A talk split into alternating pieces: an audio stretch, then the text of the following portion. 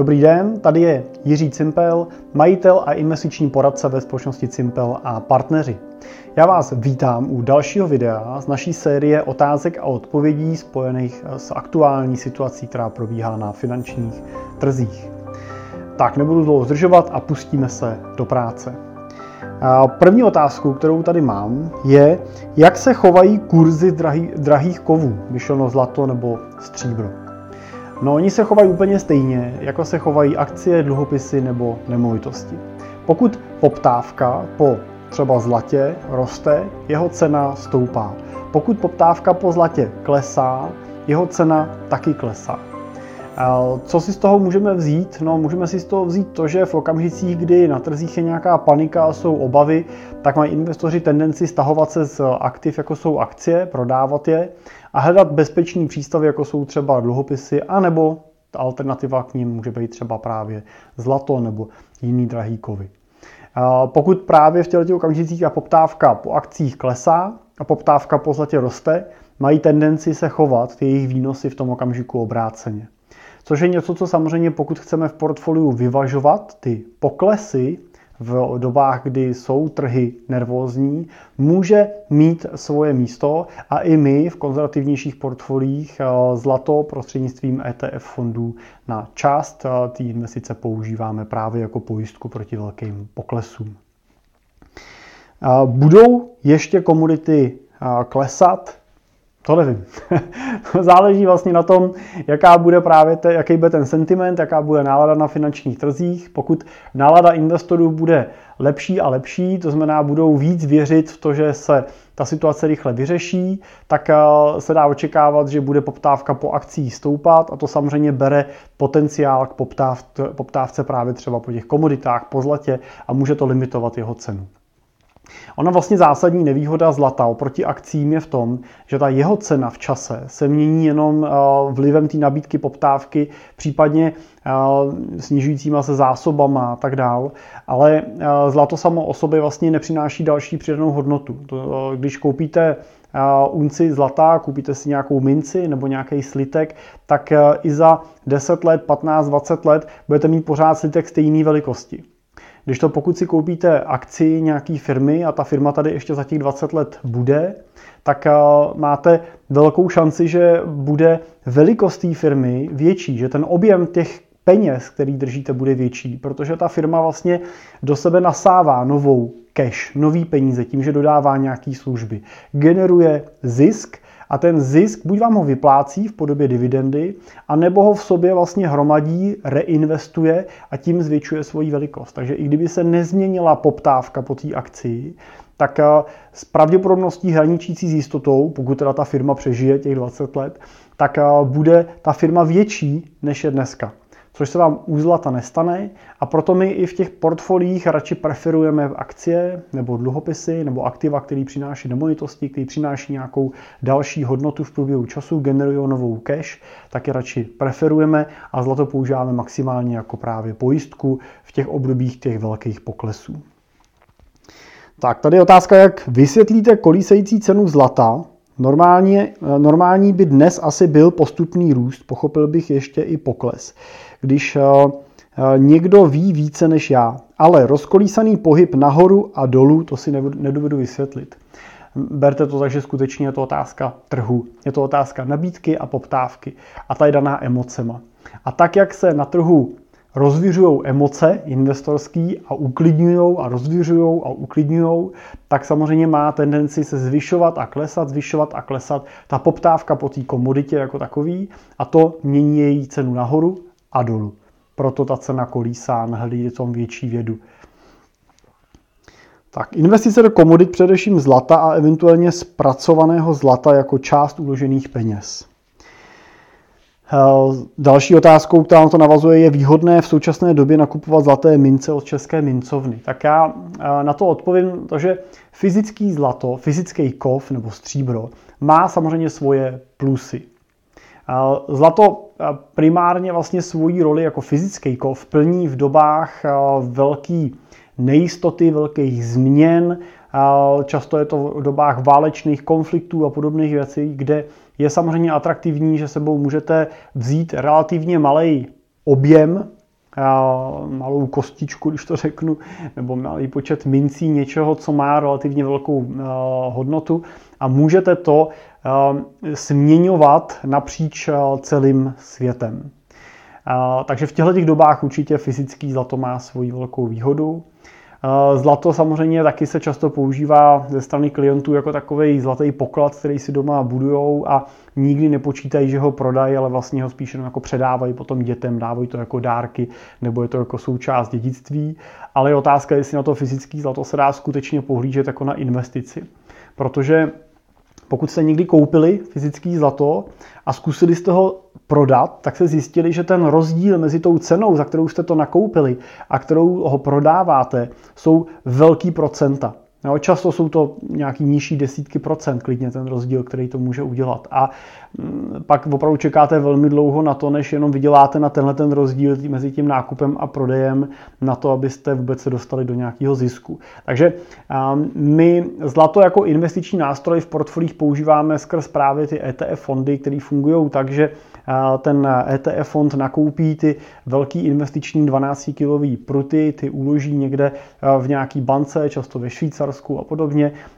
A ten, ta cena té akcie toho ETF vlastně přesně odráží cenu toho kovu, který v tom portfoliu drží.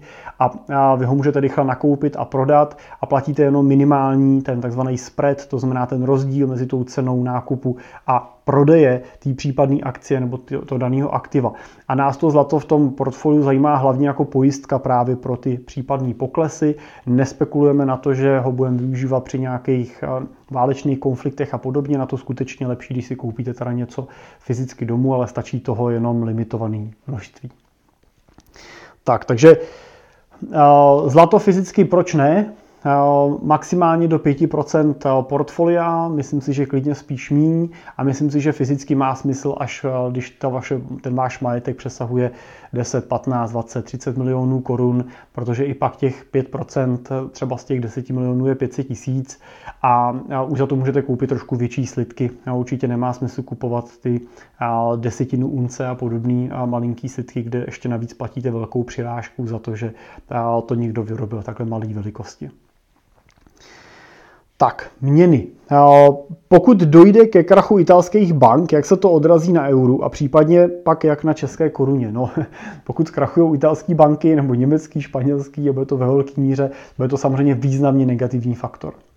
A já osobně mám velkou pochybnost o tom, že budou ty banky napříč Evropou nějakým zásadním způsobem krachovat, stejně jako si nemyslím, že budou zásadně krachovat v Americe protože samozřejmě by to byl problém. Ztrácí se tím důvěra v ten monetární systém, lidi pak mají tendenci vybírat peníze akorát ten problém se násobí. Takže to, co očekávám, je, že pokud ty problémy budou gradovat do nějakých větších velikostí, tak prostě vstoupí regulátor v Evropě v podobě Evropské centrální banky, v Americe v podobě Fedu a bude ty banky zachraňovat, bude je skupovat a udělá všechno pro to, aby tu měnu ochránil. Takže pádu eura, na, na něj bych v tomhle okamžiku ne, nespekuloval. Tím nechci říct, že tady bude i za 20 let, ale nemyslím si, že vlivem koronaviru by došlo k nějakému takovému problému. Půjde euro nahoru? No, to je otázka, asi jo. Otázka je kdy a okolik. Otázka jak moc bude posilovat koruna vůči němu. Tohle je obecně měny a odhad jejich kurzů je věštění z křišťálové koule trošku. Takže bych nespekuloval při svých investicích na to, jestli nějaká měna půjde nebo nepůjde nahoru, diverzifikoval bych do nějakého měnového koše anebo kupoval globální aktiva, kde sice držíte ty aktiva, my třeba kupujeme ty ETF v různých měnách, často v dolaru nebo v tom euru, ale vlastně my tam ten dolar a euro vyměňujeme za aktiva, které mají nějakou hodnotu, přinášejí nějaký dlouhodobý příjem v podobě právě třeba těch akcí a podobných nástrojů a, ta měna samotná slouží jenom k tomu přepočtu té koneční hodnoty, ale nedržím ten dolar sám o sobě nebo nedržím to euro samo o sobě, stejně jako není výhodný držet jenom korunu dlouhodobě samou o sobě. Při současném tisknutí nekrytých dolarů a helikopterových peněz do americké ekonomiky dojde k propadu hodnoty dolarů a vznikne nová světová měna. Nemyslím si, že vznikne nová světová měna, ne proto, že teď eh, američani v reakci na koronavir tisknou dolary. Je potřeba se na tisk těch nových peněz dívat i z dalších, dalších pohledů. Když se podíváme na to, jak se vyvíjí inflace, tak vlastně nezažíváme žádnou dramatickou inflaci v tomhle okamžiku. Může se to samozřejmě změnit. Může přijít to, že ten tisk těch peněz tu inflaci nastartuje a uvidíme ji. Já osobně bych si klidně do dalších let vsadil na to, že se budeme setkávat reálně s inflací v řádech jednotek, vyšších jednotek procent, že tady uvidíme inflaci i na úrovni 4, 5, 6 procent, to nebude nic zásadně divného, ale to ani není nějaký zásadní problém, to už jsme tady v minulosti měli mnohokrát. Pro start hyperinflace nebo nějakých větších problémů by muselo se sejít ještě větší množství faktorů než jenom ten velký tisk jako takový. Ono totiž spolu s tím tiskem přichází na světlo i to, že se trošičku technologicky mění naše společnost, technologicky si mění i produkce služeb a vidíme, že ta produktivita roste často na úkor kvality, bohužel, třeba v potravinách nebo v různých dalších jako výrobcích. Je ta motivace, aby jsme spotřebovávali, aby jsme kupovali neustále nový zboží, aby jsme ho obměňovali, aby jsme neměli ten mixer a tu pračku 20-30 let, jako to měly naše babičky, ale aby jsme každý 3-4 roky koupili nový mixer, novou pračku, aby auto jsme neměli 30 let, ale aby jsme ho v ideálním případě po deseti letech odvezli na šroťák a koupili jsme si auto nový, aby prostě bylo co vyrábět a nezahltili jsme tady ten prostor jenom autama, autama, autama. Takže je potřeba se dívat na to, že se mění trošku i ten model té spotřeby, model výroby, než tomu bylo dřív. A to samozřejmě všechno vlastně ovlivňuje to, jestli je pro to množství těch peněz v té ekonomice upotřebení anebo není. Takže hyperinflace bych se v zásadě neobával v dalším, v dalším období, nespekuloval bych na to, že přijde. A ale s inflací jako takovou bych počítal, rozhodně to bude větší téma pro investory, než tomu bylo v těch posledních deseti letech. Tak v jakém horizontu podle vás se začne vše vracet do normálu a jaký předpokládáte vývoj na finančních trzích? No já předpokládám jako vývoj to, že se to vrátí do normálu. V jakém horizontu těžko říct, to samozřejmě záleží na tom, jaký další překvapivý ještě události budou přicházet. Ale tady bych doplnil, že je vlastně zajímavý vidět, že nejdůležitější zprávou toho prvního kvartálu, kromě toho, teda, že se virus začal šířit do celého světa, tak tou pozitivní bylo to, že americká vláda a Fed uvolnili 2 biliony dolarů na podporu ekonomiky a tím, že vyslali jasný signál k tomu, že budou prostě dotovat tu ekonomiku, nenechají ty firmy padnout a nenechají ty trhy padnout. Takže to si myslím, že se zpětným pohledem bude to klíčový, co začalo měnit tu situaci na finančních trzích k lepšímu. A taky je dobrý vidět, že finanční trhy většinou se spraví rychlejš než ekonomika.